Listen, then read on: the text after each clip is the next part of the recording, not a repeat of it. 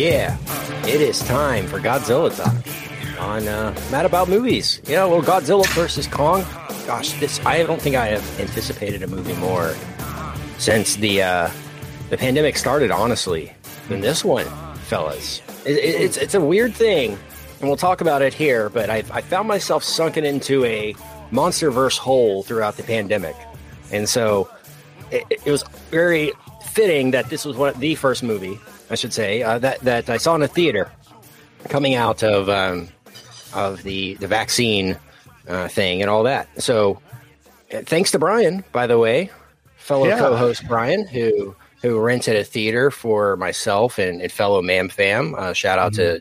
to the VIPs, Wiser and uh, and Ellen, who were able to make the what trip. Tobin as well. Yeah, it was good. It was. We really threw it down. Uh, we we did it we did it like Motley Crue style, where we just destroyed the theater afterwards. Yeah. to get our reputation up there. So like, who mm-hmm. yeah, did that? Like mad about movies, yeah. like oh we like, man, there's no really security are. deposit. Ha ha ha! We just like tore it to shreds. Yeah, we we we trashed it. We trashed mm-hmm. it. Yeah, we and, wanted to know that we were there. You know, it's not like it's not like Filmspotting or somebody showed up. It was it's mad about movies, yo. We gotta we gotta represent. We gotta represent our brand, obviously. Yeah, just one one of the many perks of being a VIP, mean, local VIP. Yeah, you you'll you just come in and hang out. We'll do a screening. Brian, uh, just I guess maybe you want to suggest that to the Mam Fam out there listening the the whole renting a theater and whether that was worth it. I mean, we watched Godzilla versus Kong, so I guess you can do that for any movie now. Yeah, look, this is a great loophole in the system. It's it's one of the few good things uh, about the pandemic is you can. Uh, at least with Cinemark, and I think AMC does this as well. Cinemark lets you rent pretty much any theater for uh, an older movie. It's it's like a hundred bucks for a new movie. It's 150. If you have the network of people that want to go, it's cheaper than right, movies used right. to be. Yeah, and what did we? What did it cost to have to defumigate it after our marijuana smell? Just, uh just we Snoop Dogg the entire thing too. I should say that. Yeah, that sounds like the first time that's ever happened, but not the mm-hmm. last because we'll be back. But it was just straight CBD vape, though. So mm-hmm, yeah, the real stuff. Yes, it mm-hmm. was. Yeah, it was. It will. It, you'll pass a drug test. You'll be fine. uh, so, God, yeah, man, that was such a fun experience uh, to be able to do that and to to see this movie of all movies as the one coming back into a theater. Such a loud movie, one you want to certainly see on a big screen. I know it was hard for me not to to watch it immediately on demand as soon as it was available. They dropped this on a Wednesday.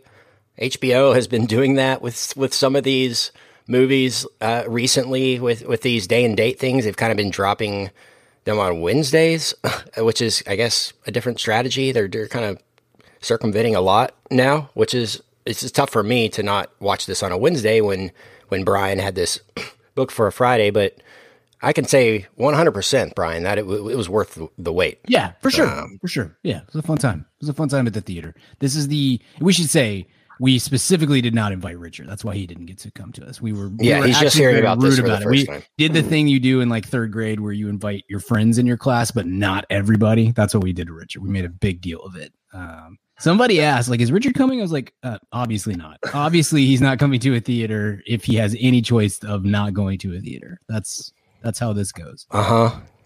Yeah, that is how it goes. I just gotta make that joke more than Richard. That's that's a, my goal. Well, I mean, you can hear my cries, you can hear my calls. Mm-hmm. Lend me your ears. Mm-hmm. Yeah, I can.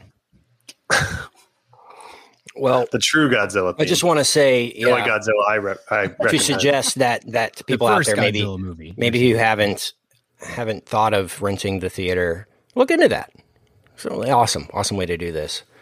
But let's get into this much anticipated, long awaited Godzilla v Kong. Technically, I guess we should rewind and say this is, I guess, Godzilla 3, but fourth in this MonsterVerse, uh, if you want to count uh, Godzilla. And then we've got the Kong Skull Island. And then we've got the Godzilla King of the Monsters. And then we've got this one. And so uh, I don't know if this is meant to be some kind of conclusion. I don't want to get into spoilers right now, but I don't know what the intention was or to make people think. I kind of with the marketing, like if this was the last one, I was kind of confused about that. Like, if this is another one or if this is it or what, what that was all about. But I, I was just very, very much anticipating this one. Brian, what, what were your thoughts going in and, and kind of your monster verse? I guess rewind us on your monster verse thoughts. By the way, we have podcasts on all those movies uh, I mentioned. Uh, you can go back and listen to those full episodes. But uh, go ahead. I love Godzilla 2014. It's one of my favorite uh, blockbuster type movies of of the decade, and it's one that I revisit pretty frequently. I just think it's a it that one gets the monster element right. I, I love the. I know there's some people that don't love the fact that Godzilla is only in the movie for a certain amount of time, but I love that. I think it's the the kind of the full Spielberg effect. You know, the the Jaws Jurassic Park bit of of only showing the the monster at the right time, and I I, I think it's it's a lot of fun and the uh, the visuals that Gareth Edwards did on that movie are are to me still are are pretty spectacular. That that is a that's a great looking flick, and uh, it really highlights uh, the monster very very well. So I love that movie. Um, Skull Island. I remember kind of being down on when we saw it. I think part of it is just it is very there. There may be a to, for me personally, there's a, there's a few too many horror elements to it than monster elements, and maybe that's just semantics. But uh, that movie feels a little more of a horror movie. Rewatches, I've enjoyed that more and more than I did the first time around. King of Monsters was was disappointing compared to. I forgot it existed sure. until I was prepping for this one. Yeah, yeah, kind of, but I think it's not awful, it's but rel- it's just kind of yeah, exactly, yeah, exactly. That's kind of where I am. I, I know that was a hot topic in in our Discord. People were really kind of griping about it, which is you know fine. But for me, it's it's at worst just sort of an innocuous misfire. It's not that big of a deal. But I do think it's too it's too much on the humans. Like the more you can focus on the monsters or uh, even if it's like some human drama mixed into it, I think is is is a great idea. But but King of Monsters focuses, I think, too heavily on the you know the the climate change and the background and all that sort of stuff with the humans, and that kind of takes away from what you're really there to see. This movie gets gets right uh, is understanding we are here to see Godzilla and King Kong, and those three movies set the tone pretty well. And then this one, I think, took the handoff uh, and and ran with it and did a pretty good job. Yeah, man, I I'm with you on on 2014. The more I've I've watched that one, the more it, it impresses me. The restraint, I guess, shown there by Gareth Edwards to not just go all in in the first 20 minutes with here's Godzilla attacking a city.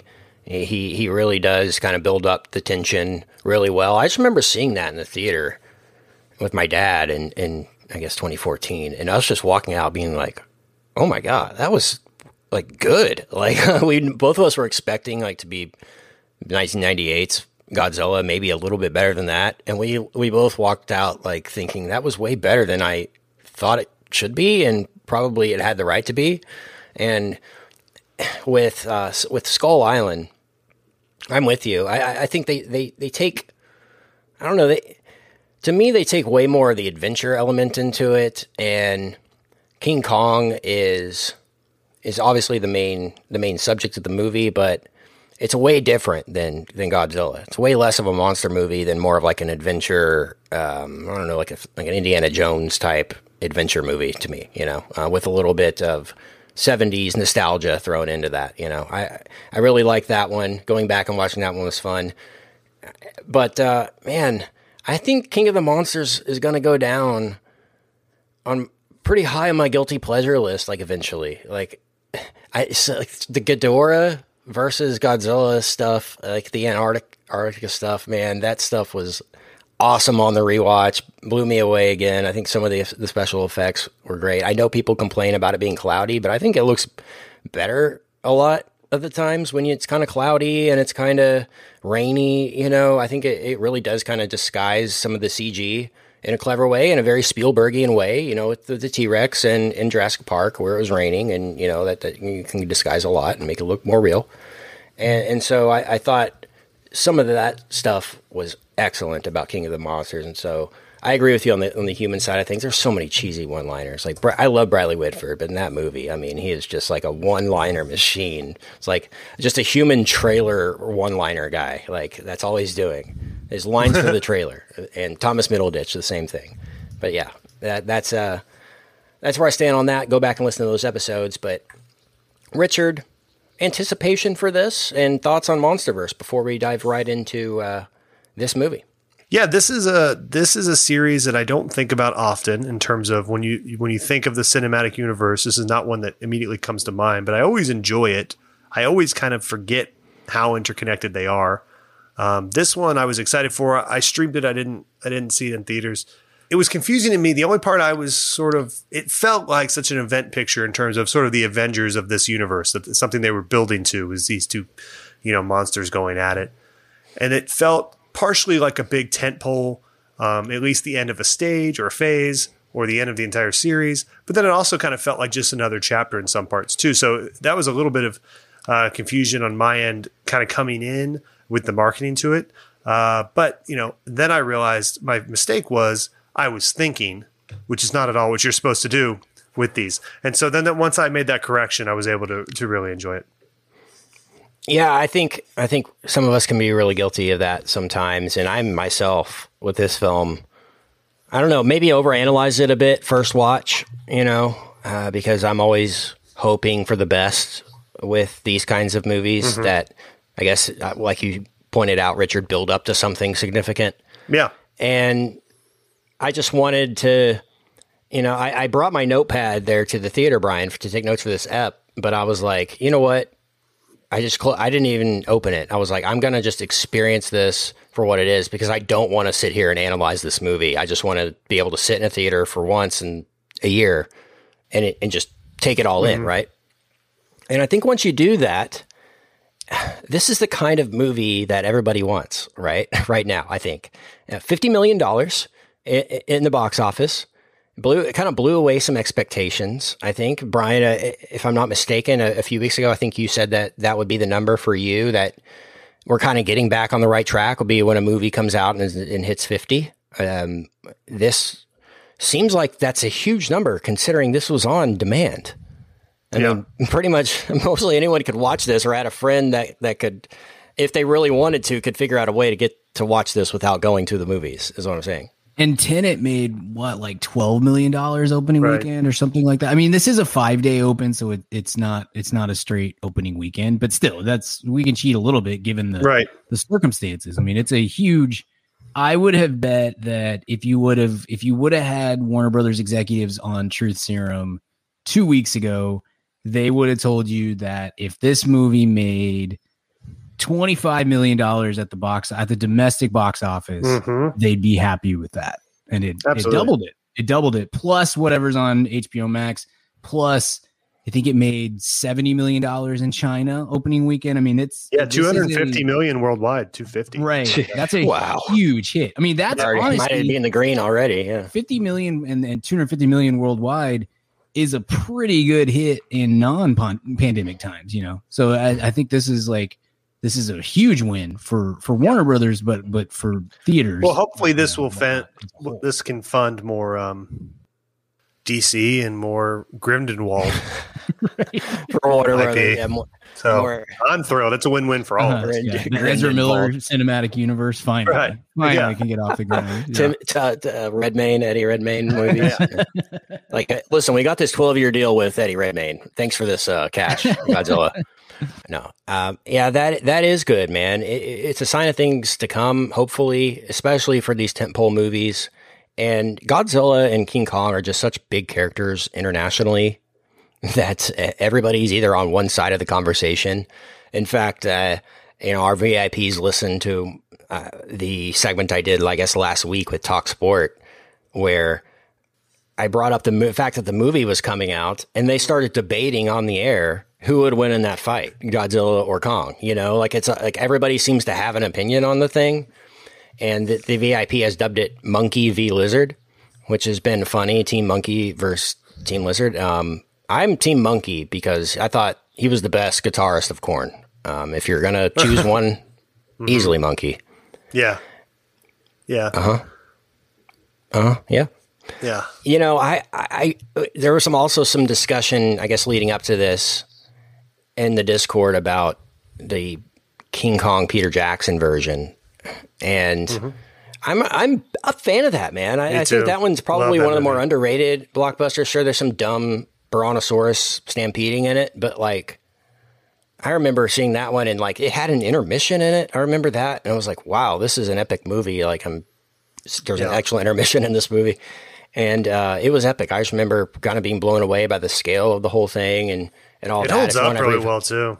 For one, I revisited a lot. Yeah, it does hold up well. And the way Peter Jackson does his his video diaries, mm-hmm. I go I go back and watch that all the time because he documents the entire process of making the movie from initial inception of the, of the idea to to turned in final screening, you know, and that's so fascinating. You can do that with Lord of the Rings too and all that, but that's a fascinating thing. So I I don't know where I fall, uh, but man, lately I just love Godzilla, man.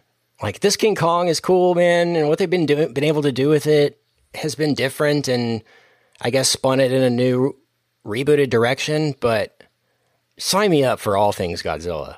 I don't know where you stand, Brian, after this movie, and we'll get into spoilers here in a minute. But like, if you had to sign up for more of these, are, are you more Kong or or, or Lizard? You know, because that that seems to be a big debate right now. I think that.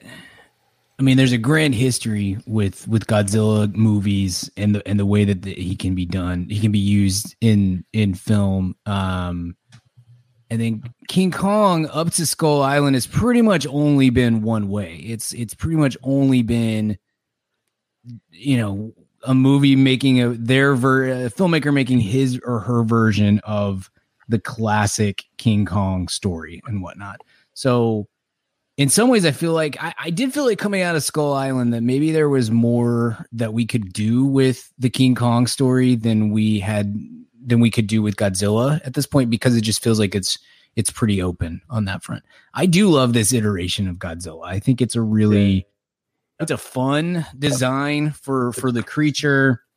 His at this point his uh-huh. I mean yeah. the scale on both of these on both of these guys is is ridiculous and it changes perpetually through the course of the movies and whatnot but but I they've done a good job of scaling down and keeping consistent some of Godzilla's powers and whatnot. That's a thing that that changes through the course of you know the original Godzilla movies and every other version of Godzilla, whether it's comic book or or TV show or whatever. Uh, so I, I, I do think Godzilla is a really cool, and he looks really really cool in in these movies. And I I don't think that was the case. I think I really this I think that that uh Roland Emmerich year did that come out? 98, 97? Yeah. Yeah. Uh, uh-huh, yeah. Uh-huh. Whatever. Uh-huh, yeah. I th- I really think that's part of that movie probably would have been bad and performed poorly regardless. But I do think that that a big part of the problem was that Godzilla looks stupid in that Godzilla movie. And in these movies, Godzilla looks really pretty awesome. So uh, if I choose between the two, I think I go King Kong because he has opposable thumbs. Um, but also just because we root for mammals in this on this always, show. Ken Trader, Team Mammal. I am rooting for uh, whoever saved humanity multiple times. Uh, that's what I'm. That's what that's I'm going point. for. Yeah, I really like both of them. I mean, it's a they've done a a much better job than I would have imagined in in 2014 when that movie came out I don't think that I would have guessed that in 2021 that I would actually kind of care about both of them and really be not like deeply emotionally invested by any means, but like really excited and anticipating the movies that they're a part of because that wasn't either one yeah. of them were like huge parts of my I mean like I obviously I saw all those movies and um I remember when the, when the 98 one came out and just being like meh not that not really that interested yeah. Um, I like I like the Peter Jackson one as well, but I care about both of these characters and the movies that they're in because there's well, who's just, a better so much fun action. If you had to choose, I know this is kind of a Sophie's choice, Brian, but who's a better action leading man, Alexander Skarsgård or Matthew Broderick? Like if you had to choose. I well, I mean, Jack Black would be my my number one choice, obviously. hey, who's a better lead? uh, we'll take Peter. We'll someone from Peter Jackson and someone from this one. Who's a better lead, Kyle Chandler or Kyle Chandler? I love that he's in both of those. He's in yeah, Peter yeah. Jackson's King Kong and he's in Godzilla for this. and he's in Godzilla versus Kong. So he's in the crossover movie Mhm, of both yeah. from a different universe. I love that. Uh, the versatility, man. Get that Kong money. Yeah, you know, and I, I guess if if, if we want to start diving into this one, let's let's do that. I, I'm with you, Brian. I, I I was emotionally invested when that like opening montage came in, the opening credits where they do the whole.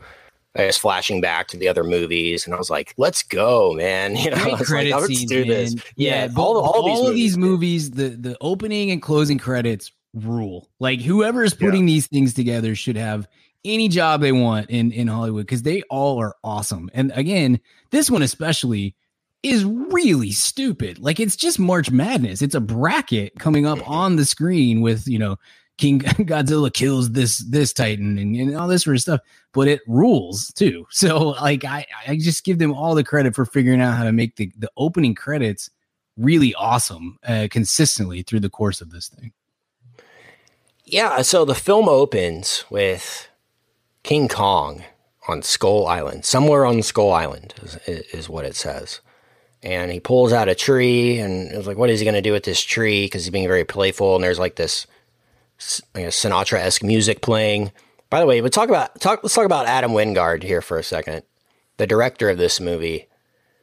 Who I, I've I'm a fan of this guy. I've talked I've talked about You're Next multiple times on the show. His slasher movie that he did, and there's some great needle drops in that movie. So I expected some good some good music choices, but not like obvious ones. You know, not in a Suicide Squatty kind of way where it's like, uh, you know, Queen's uh, "Don't Stop" every montage or whatever.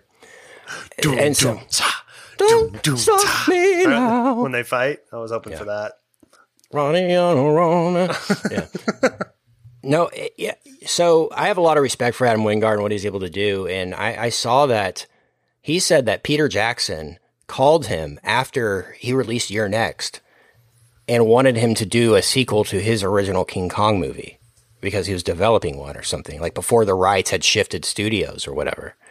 And so that's a weird that's a weird thing that he kind of saw, I don't know, some potential in hit this universe for Adam Wingard at that stage. I, I, honestly didn't see it when I saw this was announced. I, I was like, well, I'm, I'm excited because I love that director, but it's always tough to tell when you're translating that kind of skill set to to this kind of stage.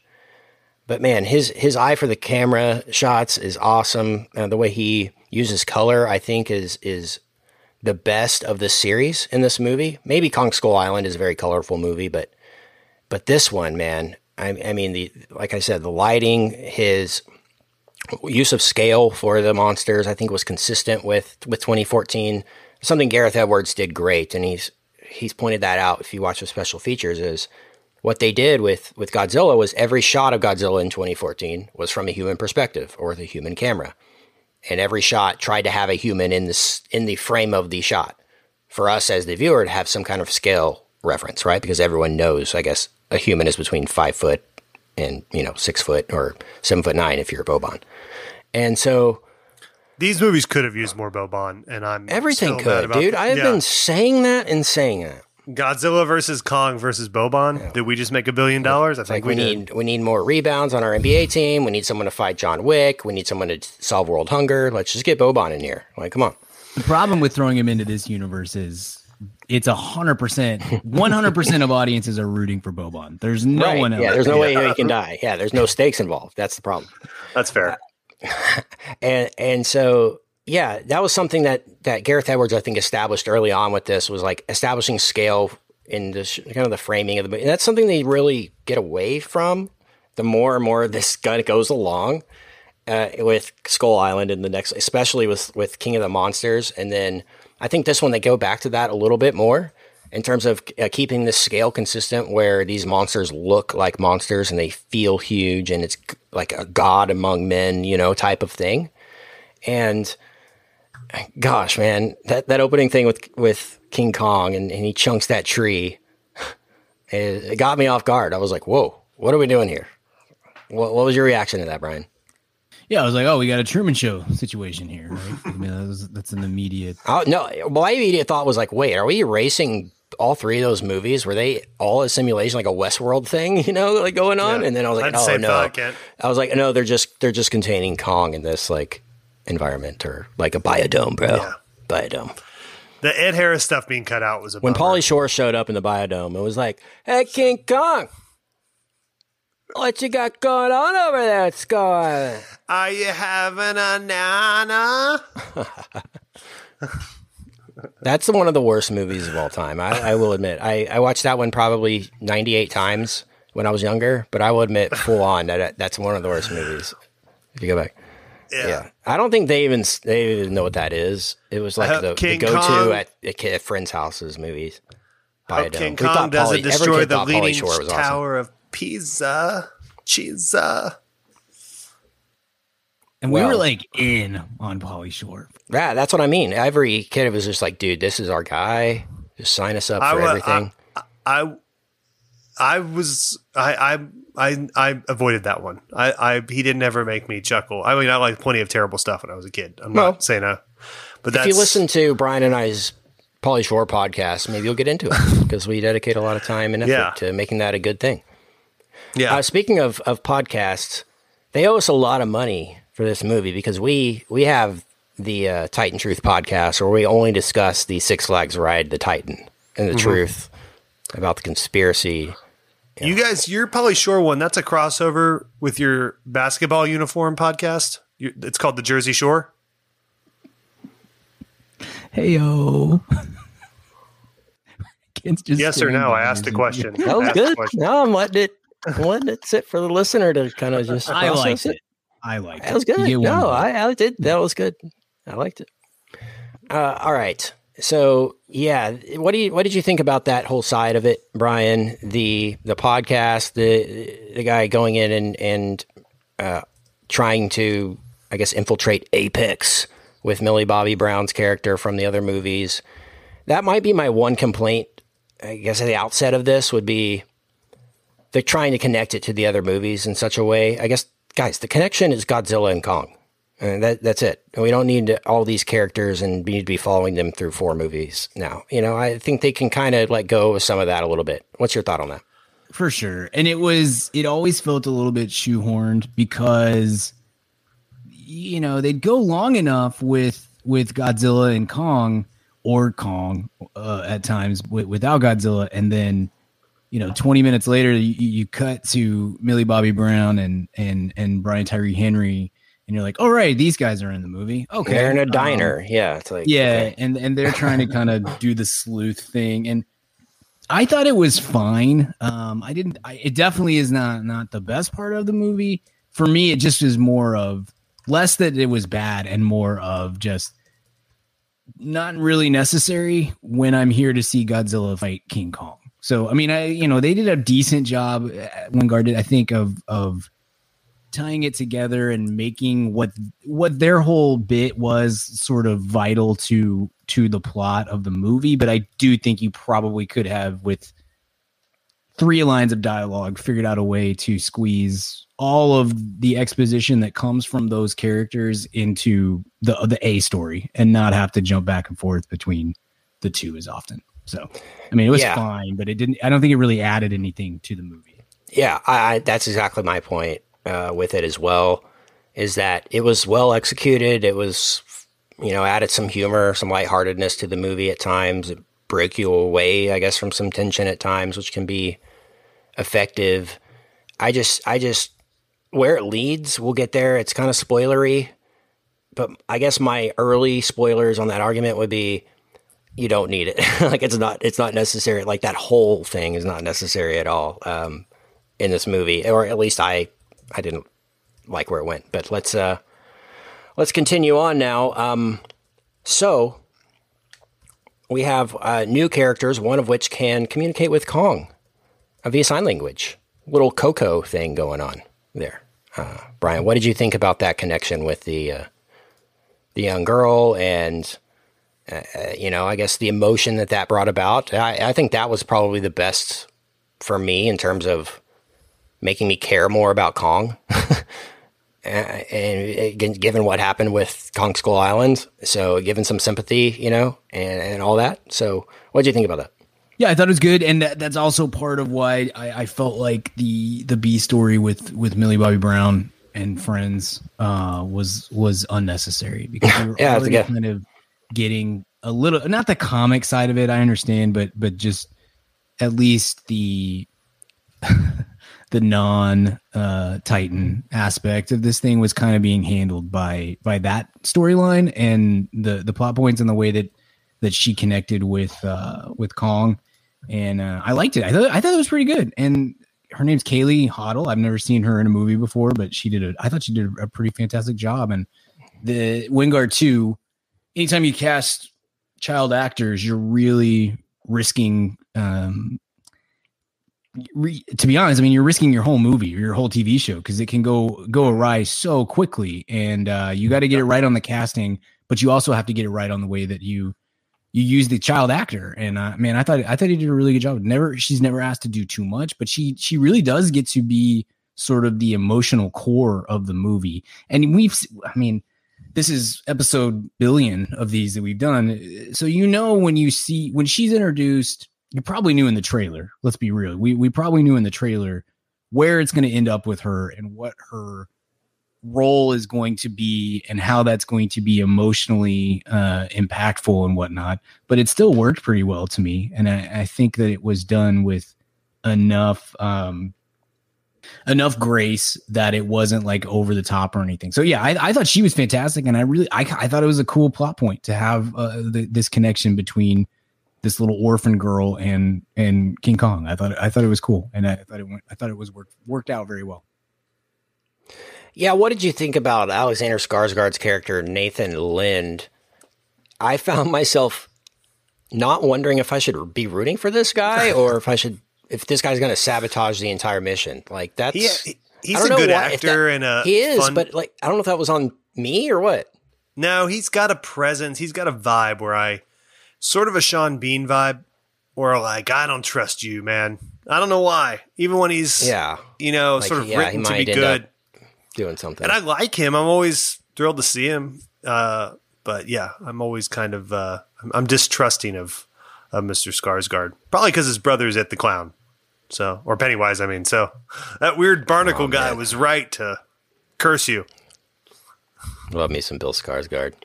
Man, he needs to be. They need to get him in into the Star Wars Sith universe like ASAP. You know, like that's his next big thing.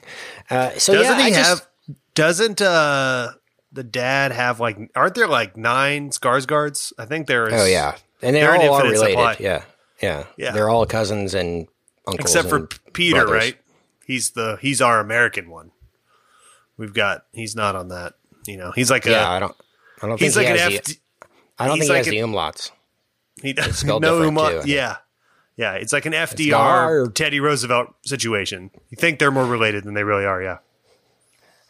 Well, yeah. So I, I don't know. I guess the way his character is kind of recruited at the beginning, like, we need their help with this. Are you the author we're looking for? We know about this Middle Earth thing, and you need to help us get down there. Like, I was like, okay, this is kind of shady. I didn't know if this was like a why. Why should we be putting Kong into this person's hands? I guess that's the danger we're supposed to fear. Am I right on that, Brian? Did you feel that? Yeah, maybe a little bit. Um, I I thought it was. I'll be honest. I thought it was less that and more. Um, do we need this guy? I don't. I don't know that we do. I mean, we could probably get by with just Rebecca Hall and and the kid. I think that would have been that would have been okay. But it's. I mean, again, it wasn't like distracting to the point of why are we doing this or what a terrible anything like that. It just was like eh, we could we could probably we could streamline this a little bit. I would say, but uh, it was fine. It was I, I, I kind of, I don't know. I didn't like the whole Apex villain, uh, Walter Simmons, and how they made Serizawa like this evil guy who's turned evil. yeah. Because Serizawa and Ken Watanabe in those other movies was so great and critical and like added so much emotion and I guess depth to connection to Godzilla and humans, you know? And then like in one fell swoop, they're like, "Oh, you're bad now, and you're Pacific rimming Godzilla." That's what This you know. was a That's kind of where different we are. company, though, right? Because Yeah, he it works wasn't for Monarch. Monarch, and this is Apex. It's a different thing, so we we get Yeah, I guess it of is. those two. Yeah, I was. I. You know what? You, let's get rid of Skarsgård and Serizawa. You need to go down there with that. Would have been a great yeah. parallel from you know Serizawa going down on the boats in the last movie and going and seeing Godzilla. Uh, God, one of my favorite moments too. By the way. Um, Yeah. oh God, so it, it like makes me tear up. It's good. Right. You could pretty easily swap just again a few few lines here, a little bit of story there, and just put again to streamline. If this is what you want to do, and I don't really care, but if if you wanted to do that, I think you could just make the Skarsgård character. You you could make it. You could change it to Kyle Chandler's character. You could put him in there. Sure. Always, always need more of that. Yeah, I'm always happy to have more Kyle Chandler. I, I want good things for Coach Taylor. So it's uh, Always. you know, more more time on screen would have been fine. But again, he was fun. There was none of these things to me took much away from from the movie. Maybe the May, you don't think the the I will be the apex predator took took away from it? I heard. I think I heard you laughing at that. I don't know. That, was pretty. Uh, Demián. Bichir was like really over the top. I think that was on purpose, though. Like, I agree. like I think I. I, think these movies, and, and my, one of my wife's friends, so I was watching this, was talking to her about it, that she loves the campiness of these. So I think I think you have people that do go into this saying, "Give me all the the dumb lines that you can give me." With this movie, and I don't want it to be too serious because it's a freaking Godzilla movie, you know. And you got the other side where it's like, the eye roll on that. It's like I want a serious Godzilla movie. So I I see them trying to straddle the line, but sometimes they straddle it better than other times. Is is uh, kind of where that comes down down to. They didn't straddle it very well. They had like like I think they called Ghidorah uh, in the last movie uh, gonorrhea at one point. I'm like, guys, what are we doing? Like that kind of stuff, you know. I do think that there's a little bit. That's my I favorite think- part of the whole series, though. you gave it an A plus for that. yeah, I like that. Um, Especially since it came from. Thomas Middleditch. You, lo- you double down. Yeah, I'm a since it came huge from- Middleditch. Yeah, yeah. Yeah, it's We not call aging well for you, but We call that's fine. ourselves middle children. Yeah, the fans, the community. middle ditches, if you will. Mhm. um Yeah, it is kind of trying to be all things to all people. And and instead you kind of want to be like hey man just i don't know cut a couple of these. Let's let's uh let's keep the ball rolling a little bit and not worry so much about we got the scooby-doo crew the mystery crew crew over here and and uh and the rest. I mean you, you probably could just again i keep saying streamline but that's what i think you could streamline it a little bit and just make it a little little more simple and a little more godzilla and king kong heavy Yeah, yeah. I have no complaints on the runtime of this movie. By the way, we got out of there in an hour and fifty minutes. you know, and this is a Yeah, sp- supposed to go. be. You know, I, I I do like that when they're like, you know what, we know this is a big movie that people have been waiting for, but we're not dumb enough to think people want to sit there for two and a half hours to watch this, and I, I do appreciate that. But if you streamline this, how long is it? I mean, what do you stretch Right. out? I guess we get more action scenes, which I'm I'm all for, and I don't want to go down that road because we'll be here all day if we uh if we talk there. But before we move on and talk more about Godzilla vs Kong, guys, I want to say thank you to our sponsor, the wonderful people over at Keeps, for continuing to sponsor the Mad About Movies podcast, guys. So much of our identity is wrapped up in our hair. Two out of three guys are going to experience baldness by the time they hit 35. It's just a fact of life. Most people lose hair. You're not gaining hair over time. But Keeps is here to help. Keeps offers generic versions of the only two FDA approved hair loss products out there. You might have tried them before, but never for this price. They have more five star reviews than any of their competitors, and more than 100,000 men trust Keeps for their hair loss prevention medication. Keeps treatments start at just 10 bucks a month, but for a limited time, you can get your first month free. Trust me, guys, you don't want it to be too late to do something about it. Go to their website. So, guys, if you're ready to take action and prevent hair loss, go to keeps.com slash mad to receive your first month of treatment for free. That's keeps.com slash mad. K E E P S dot com slash mad. Thanks, Keeps, for sponsoring the podcast. But let's get to the, my, my favorite scene in the movie, and ranks very high on my s- list of like scenes in this whole series is the aircraft carriers where you know they've got Kong strapped to the aircraft carrier, and then here comes Godzilla. You know, um, we've seen clips of it in the trailers. You know, you hope something like that will live up to the hype. I think it 100% did. I was so hyped. I immediately came home and, and you know, was was hyped to watch that scene uh, again. And it, it was awesome again the second time. I mean, it's it's incredible um, the uh, the effects and just the power of like seeing Godzilla's tail just take out multiple aircraft carriers and King Kong jumping between them and them diving underwater and it was insane. Like I can't imagine how you would think to shoot that and all that. The the logistics. Oh my god, it was it was incredible. What's your thoughts on uh, on that one, guys? I loved it. That was a really cool scene and and lives up to uh, exactly what I wanted that to be. It's a great introduction of the two characters, you know, against each other. And from a visual standpoint, I think that's the best scene of, of the movie. But it also can kind of serve as like an appetizer of what's to come with the final battle and stuff. But I thought it was a, I thought it was super well done and and hit all the those expectations that I was that I was looking for in that. But what about you? You know, yeah, we. uh uh, it was the first. I would like to say it was the first time in a year. You know, I wished I was in a theater. Uh, probably more like two years.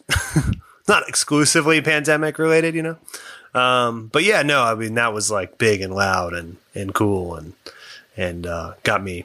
You know, I was like, man, I, I bet that was. I think I watched it before you guys. Yeah, I watched it Friday, so uh, you guys were were yet to go to it, and I was kind of like, oh, it's gonna be really cool tonight. So yeah, that that hit, which is like a big part of it. You want those to, you know, those sort of moments are really the product these movies are selling. So if you miss on those, it doesn't matter the little ancillary stuff you get right or wrong.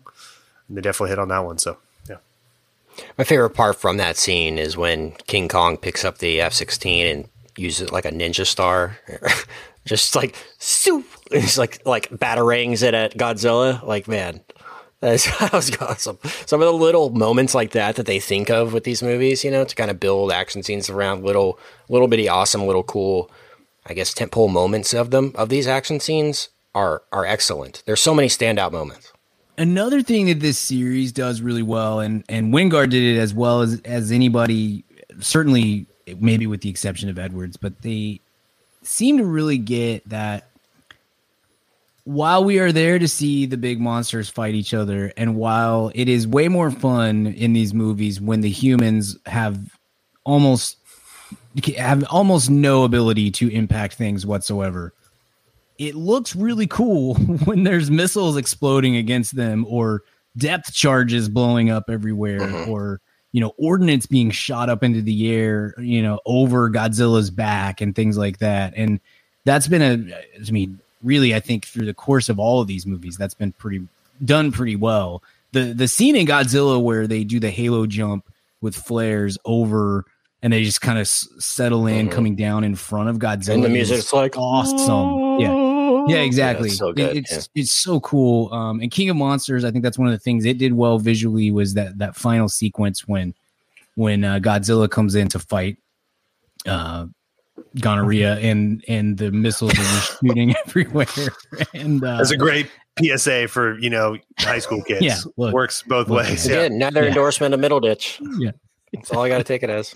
exactly. Uh, but that looks really cool. But in this movie, especially in that sequence on the aircraft carrier on the ocean with, with I mean, it just it gives some pop to the screen and the the Yeah. the the color palette really of the movie and stuff by doing just explosions everywhere and having a reason for doing. Even with again at the same time, these are this continues to happen. We continue shooting missiles at these things, and they're like, meh, not interested. Doesn't bother us whatsoever. But it it sure does look cool. Yeah. You'd think they would know that the missiles have literally no effect whatsoever on the, the Titans. But man, talk speaking of color palette, Brian, I'm glad you mentioned it. In that sequence, man, the sunset with the ocean and the sky and the explosions and all that, it was it looked beautiful. Honestly, it's like how can this a scene with two monsters fighting literally be beautiful? And like Was they Kent do pull, weeping in the and- theater? And, and, yeah, was audibly not audibly weeping, but I was um, Silently holding sort of- back, holding back. Uh, it was like yeah. I think I had my mask. I had my mask on. It was a ma- mask. Yeah, Um, like a mistress at a guy's funeral, like just quietly. But I mean, that one wide shot. I guess it's in the trailer. The first. Well, I guess the one trailer I did see of you know them kind of doing the the hero pose of them punching each other. You know, I mean that all that kind of stuff like lives up to the the concept art hype of of what you would want Yeah, from this sure. movie. Uh, and so let's go to I guess maybe the most controversial part of the movie, which would be the Middle Earth, the Inner Earth. What did you think about them going just totally in on this, Brian? Because you know, in the rewatch, they mention it maybe once or Liquid twice. magma. They they mention it maybe once or twice, and and John C. Reilly's character, the the kind of kooky pilot in Kong Skull Island's like talking about it and things, and you're like, okay, this is probably just dumb stuff. But they really go go all in, and this was the end game, I guess, so to speak. No pun intended. Yeah, I thought it was. Um, I will say I was maybe a little skeptical of it. Not not terribly skeptical because I fully know what I'm getting in a movie called Godzilla versus Kong. Um, so I I I'm with both of you from the outset of like the less you're thinking, the better this is this is going to be. But I was a little skeptical of it. And then they got there and it looked awesome. Like the the visuals of that sequence were, were spectacular. It's like and I 2001: A Space Odyssey. All of a yeah, sudden. yeah, It was yeah. like, whoa! And it was it was really cool. The the and having the you know the two uh, the upside down. I don't know how many you would the two horizons really be be right next to each other and stuff was It's was very, trippy. cool looking and and yeah, super trippy and and the colors were great and you have those like sort of I don't know cobra dragons or whatever flying around and and Kong just beating the piss out of them. I mean, it was it was That was I don't know, man. I was like, Like, yeah, I'm falling down into No that problem. world was inc- was awesome. Where the sky is literally like inverted mountains. It's a very I don't know. It reminded me of that Robin Williams "What Dreams May Come" movie, where it's like these very surreal Yeah. landscapes that are like impossible. You've impossible. got to stop bringing that up, Kent. That's like a hundred episodes in a row. You're always It's personal episodes. Uh, I mean, personal texts that I bring it up in, not, uh, and personal episodes that I record only for myself. With me no, I no. That's actually I'm, all jokes aside. That's a very good comp. That is very very similar, kind of to that. It's very whimsical, uh, but almost eerie aesthetic. Yeah, it's like heavenly almost. It's Yeah. it's it's very I don't know, strange to think that this could be a reality. I don't think it is. In fact, we know it's it's not. But I don't know. I guess some people could consider this like go, like going all in on like a flat Earth conspiracy with this movie and being like, you know what, the Earth is flat, and that's how Godzilla exists. Yeah. Well, I, I guess it's you know explanation for how do the Titans exist? Oh, there's I guess this radioactive pocket inside the earth where you, know animals live and become huge, and that's why. I, I guess that makes sense. But again, you don't you try not to think too much into it.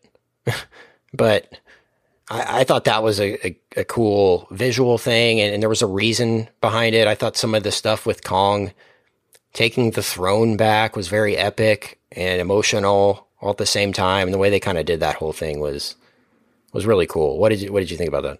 the only issue that I have with with all of this stuff with with Hollow Earth and Kong and everything is, and I don't know how y'all will feel about this. I wished that we'd had another movie in this line before we got to this. Like I felt like, Yeah, felt maybe like another King was- Kong movie. yeah, I mean, I felt like it was a lot of payoff for um a bet that we hadn't quite gotten to all the way yet. Like it, I don't know that it, it, it certainly wasn't to the level of of like why are we doing a Justice League movie when we've only met one of these characters to this point? But but it it did kind of feel like man, we kind of missed a. It feels like we skipped a movie in here somewhere that that could have led to even more of a payoff at that moment, I guess. But uh, you know, I, I thought it was really cool, and having him, you know, as, sort of ascend and take his throne and pick up his axe and all that sort of stuff was cool. It just was we didn't have a lot of build up to that to make us really invest in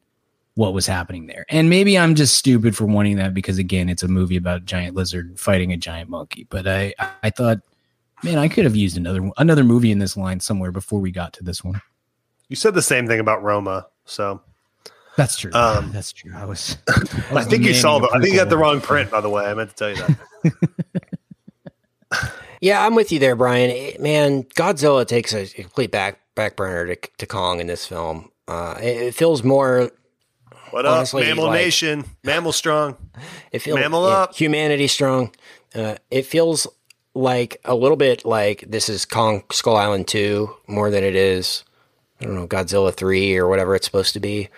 Uh, but I guess I have s- grown to have such an emotional attachment to Godzilla, and I think that's their intention. Like with two movies now of us trying to like sympathize with Godzilla, and then he's the enemy, I guess, by convenience sake, for convenience sake, you know. And and we'll get to the to the end here, but I don't know, man. I'm I'm this disrespectful to Godzilla, man. He's done a lot for you guys. He's just confused, man. He didn't know where he's swimming to. And all of a sudden he's the enemy and King Kong has to kill him. We have to go find some power so we can go kill Godzilla. Guys, what are we doing? Come on. Uh, so that's that's where I fall in just like my emotional attachment to Godzilla. Like that moment in I guess it's King of the Monsters where he kind of comes out of the water and Kyle Chandler and crew are standing on the on the deck of the ship and it's raining and he kind of you know looks at him and they make eye contact like those types of moments with it you're like you're like you're like man this is a really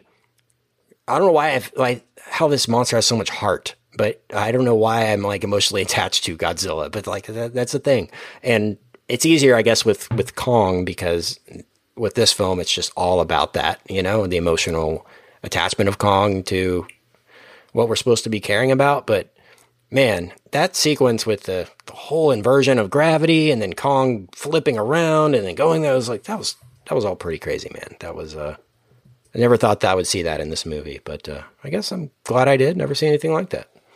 Yep. Did feel kind of out of nowhere though, Brian. With the it's like, oh, this is the thing now. Okay, I, I agree with you there. I agree with you there. Yeah, a little more build up. Uh, so let's go to, I guess now. Um, I don't know, maybe my least favorite part of the movie, and we'll go spoiler alert here. Um, I didn't expect this at all. I don't know how I feel about it. Actually, I, I liked it because I, I wanted this, but I don't know if I wanted this this soon. Mecha Godzilla. Because had to be I coming. wanted this to be his own movie. You yeah. saw, you knew it was going to happen. Phase two, and, homie. And and come on, um, we've already got Ghidorah, Rodan, Mothra. We've already had all these. Like, how many? Yeah. Where are they going to go from here, guys? Like, this made a ton of money, uh, and I, am sure they have a plan. I'm sure they do. But you follow the middle ditch, I think bro. that the fanboys have to kind of know what's coming a little bit, so that when they see something, they're like, "Oh, it's bl- it's blank. We've been waiting for this." But like, I don't know. I feel like they could have saved Mecha Godzilla for another movie, even though it was really awesome the way they did it. Yeah, because like this movie is, is Godzilla versus Kong, and I, I I think we all knew expected. I mean, I, Lindsay. So Lindsay's never seen any of these movies. She they are losing there. the rights, right? So this could have been a finale. Like Legendary's losing. They're not the sure if they're going to do another yeah. movie. That's that. Yeah. That I know is for sure. Like they I have to renegotiate, right? Like starting next right. year with Toho. Yeah, yeah, I think so. Yeah, because yeah. so maybe that's why they threw it in because they don't know. Right. They shot a post credit scene and then they ended up not using it because they weren't sure that they were going to have more Got of these it. movies to do. So I, I definitely think there's part of that. But like Lindsay hadn't seen any of these movies, so Saturday we uh we had like a family Easter thing, and so we we were driving out of town to to go see family, and uh she was like, "Can you just give me a the Cliff Notes version of of these movies so I know what I'm what I'm doing tonight or what what we're seeing when we go see this movie tonight." And I was kind of giving her the rundown. And I told her, I was like, I mean, I kind of expect, just based on what we know about movies, that this is going to be a Batman v Superman situation where Kong and Godzilla are going to be enemies, and they're going to eventually, you know, they're going to come together at the end of the movie and mm-hmm. set aside their differences. And that was a heck of a P jar, though. I don't know if you saw it. That thing it was, was. Yeah, jar saying jar is yeah. I would say like a silo. Yeah, yeah, P silo. P silo. Hashtag peace silo. yeah, Waco. Get that trending. Um, but, peace silo. Uh, P water tower. Right.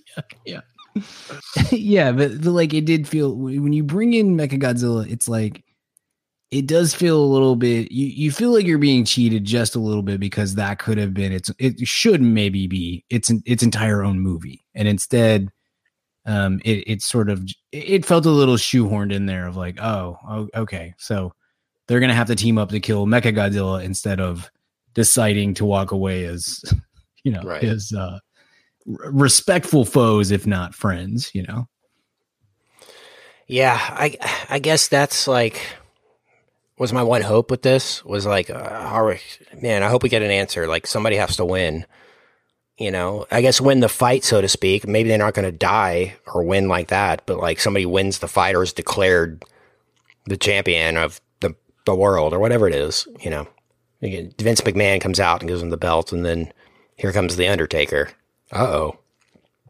But man, that that kind of that was a cop out. I thought Brian. That would have been nice. Some Undertaker in this.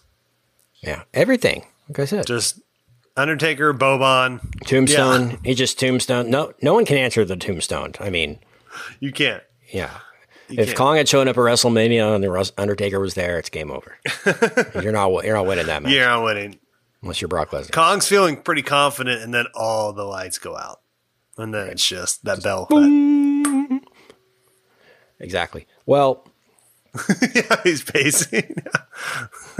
He's like, he's like, eh, yeah, it's like it's like a 14 minute song, you know, that he comes down to whole intro. Oh, if we were in charge of this thing and Yeah. and you you you have all these cutaways of like the you see these like cave drawings of of the the titans and it's like king kong and and the mosquito things from uh from the first godzilla movie and Rodan and all this and then somebody's like going through later is like was that was that the undertaker Was Undertaker that logo, was? Like, It's- yeah, the TX. titan Mhm. well-known titan yeah well, the yeah, he can't die. Like He's you the dead can- man. He's not Yeah. as big, but they He's been living for kill him. hundreds of Yeah. years. Yeah, right right He just keeps getting up. just like Godzilla, Yeah, and goes away and he'll come back. Well, something I thought was cool about the something I thought was cool about the um, the axe was, I guess it was part of Godzilla's scales. yeah it looked like it anyway Yeah. that's cool That's why it was atomic. Atomic axe. Let's see Thor with that thing. So the final final sequence here, it's a big it's a big a battle, uh, nighttime city battle situation, and I guess it lives up to the hype. It's great that we get it. Like an hour and twenty minutes into the movie, we're seeing Kong fight fight Godzilla. You know, it's like this movie knows what it is, and it gets it. It gets there, and uh, we all go home happy. Gonna get it a I letter guess. grade up on on the But- old Arby's score. I can tell you that much. I guess where I came down on the last one is kind of where I come down on this one. It's like, you know, I can sit here and complain all day about inversion theory does not exist. Like, there, you know, I guess if you really want to complain about a movie like this, you're going to have to complain about science or some kind of plot holes or some kind of stuff. But I mean, not many plot holes. You, you, if you want to talk about, oh, why is why is uh, King Kong bi- as big as Godzilla? It's like, well, they said in Skull Island, I, I think he said John C. Reilly says he's he's still growing, and that movie was what the seventies. So you only assume he's going to grow by twenty twenty one or whatever to appropriate size. beginning of the movie too that that throws that out there too. That like Yep. she, Rebecca Hall says something like he's he's grown so much now that you know whatever he can hardly fit in the containment field or or, or whatever. Like, just just enough to where you're like okay sure he's bigger now whatever that's fine. Sure. So yeah, you can, I guess, get skeptical all you want, but I, I think the big moments live up to the hype. The atomic breath, the whole King Kong pounding his chest, all the things you want to see at a movie like this are awesome. And Rebecca Hall was was great. I think she needs to be in more stuff. She's good. Yeah. And um, if they ever do a Shining spinoff more, she needs to be the Wendy Torrance of that um, of that universe. I think uh, she would have been perfect in Doctor Sleep, but uh, didn't didn't happen. Probably was too small a role. But um, they want to explore that. I'd sign up for it. Anyway, I'm I'm pretty high on this movie. Just uh, overall, I don't know where I'd rank it with my MonsterVerse rankings, fellas. I'd probably do Godzilla 2014 first. Then this is tough. Then Skull Island, then King of the Monsters, then this one. Maybe. Maybe this might be last, honestly. But I still really liked it. I don't know. That's weird to say.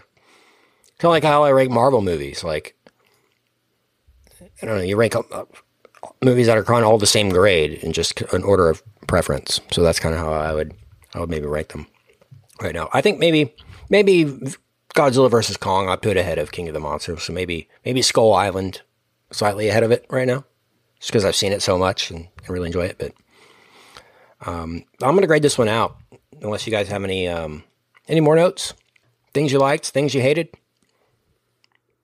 No, Uh, nothing on my I have one one bad thing, one stupid thing. The Okay. Godzilla grinning as he's pinning King Kong to the ground. Two two Batman v Superman for me. Oh, I okay. don't, I don't don't really didn't really need that. That was cheesy. I didn't think about that. That's a good note, Brian. A little respect uh, f- grin when they're like, "Yo, good fight, bro. Good fight." yeah, That, was yeah. kind of, that reminded me of Power Rangers.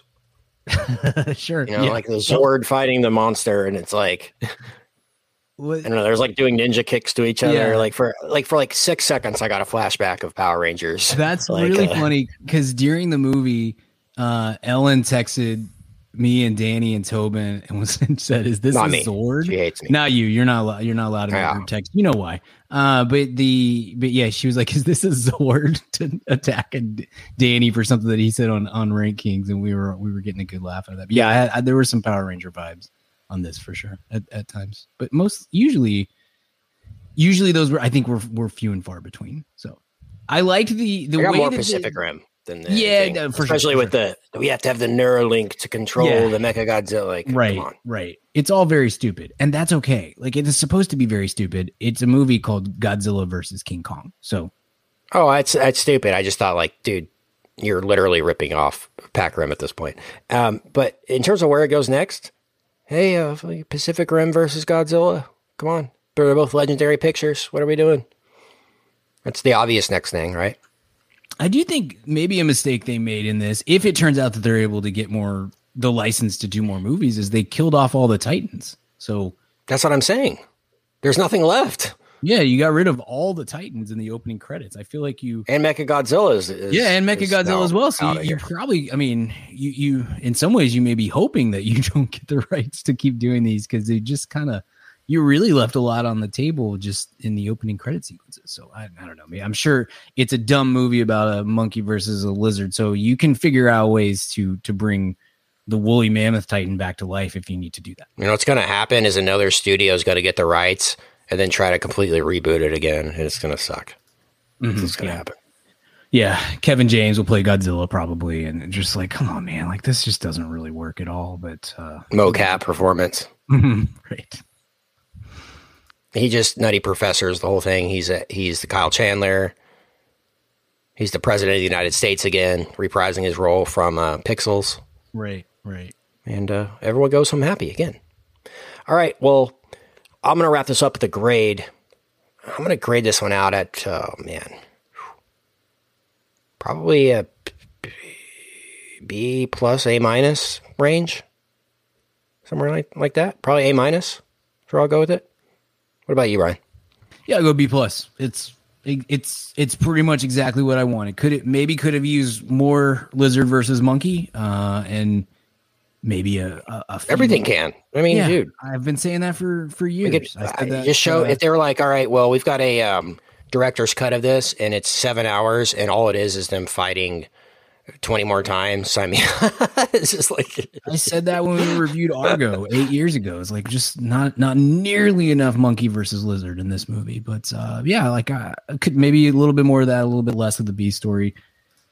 But it's ex- it's pretty much exactly what I wanted it to be. Had a good time with it. It was fun to be back in the theaters. I'm glad it was successful, uh, and and hope that we're back in the theaters more. By the way, King of Monsters. I looked this up uh, before you get your grade, Richard. Uh, King of Monsters made like 47 million domestic. Wow. So this is this is an improvement on that, uh, even without pandemic stuff factored in. So forty-seven opening or forty-seven total. 47 opening, yeah, domestic. okay. So so this this beat King of Monsters. I think yeah, you combine the Kong, and there you go. Yeah. The Kong fans and Godzilla fans, man, they were brawling at our at our theater too. There were Mhm, multiple yeah, it cops was- there. it was really was re- nasty. Yeah. It was really concerning, actually. So calm Yeah, I was down, glad, guys. I was glad I didn't bring Cooper. He didn't need to see that. Um, it was it was pretty rough. But uh, Richard, I what's your imagine- grade. Oh, yeah, Yeah, I think I think I've gone this pretty much categorically across the board with these. I gave it a solid B, which is all you want in a movie. oh like this. yeah. This, the floor on these has been a B, which is Yeah. Yeah, great sure. with these movies. They're B movies. Heyo. See, Yeah. Doo, doo, you see my smile on the on the video. Well, my hope with this one is it's is it's one that I can rewatch a bunch, and I imagine I will. So thanks for that, and making it available on demand only makes that easier. So thanks. Well, guys, let's get a quick weekly recommend before we get on out of here. All right. Weekly recommends. What you got uh, this week, Brian Gill? Have I done a weekly recommend for Perry Mason yet? The, the I don't think one? you have. I love that show too. We can talk about that. I don't know if we've Yeah, we uh, we worship at the altar for. Of, We do. of, Yeah, uh, I mean, it's a great. I know it's hard to find, but you have a projector and an old eight millimeter. It's the thing. 1940s. You rent it from the library. Yeah. What are y'all talking about? Yeah, obviously. Um, Harry Mason. got the got the whole series on VHS. Um, yeah, look, I I did I watched the pilot for the new Perry Mason when it started, whenever that was. I have no idea now from a timeline standpoint. And I was like, yeah, this is pretty good, but I I am not sure I'm super sold on it beyond how sold I am on Welsh Treasure, uh, Matthew Rhys, obviously, king of us all. Um, but I I binged it. Re- I don't know, maybe a month or so ago. Binged the whole thing, and it was uh, it was really good. I really enjoyed. Lithgow, man. Yeah, Lithgow's great, um, and then Matthew Rhys is just outstanding. It had great performances from all the the surrounding cast and stuff. Great cast in general. Yeah. Like, that just really got they got things right on that front, and uh, I'm I'm very excited about whatever they are able to uh, to do with it moving forward. For Yeah, for they, it was season supposed to be a one-off, but uh, they're doing more, so that's cool. Yeah, it got Yeah. renewed. It's great. times. It was Tatiana for, Maslany was awesome as well. up She's for so Emmys. good. Yeah. Yeah. It's almost One a of an auto uses- Emmy nominated Yeah, yeah, with yeah, uh, Matthew sure. Reese now. So he's For so sure. good at everything. One of the better uses of, of Shea Whigham, I only wanted to punch him in the face a little bit, not completely all the time. That's a that's a good thing with him. But uh, yeah, I, I thought it was a cool.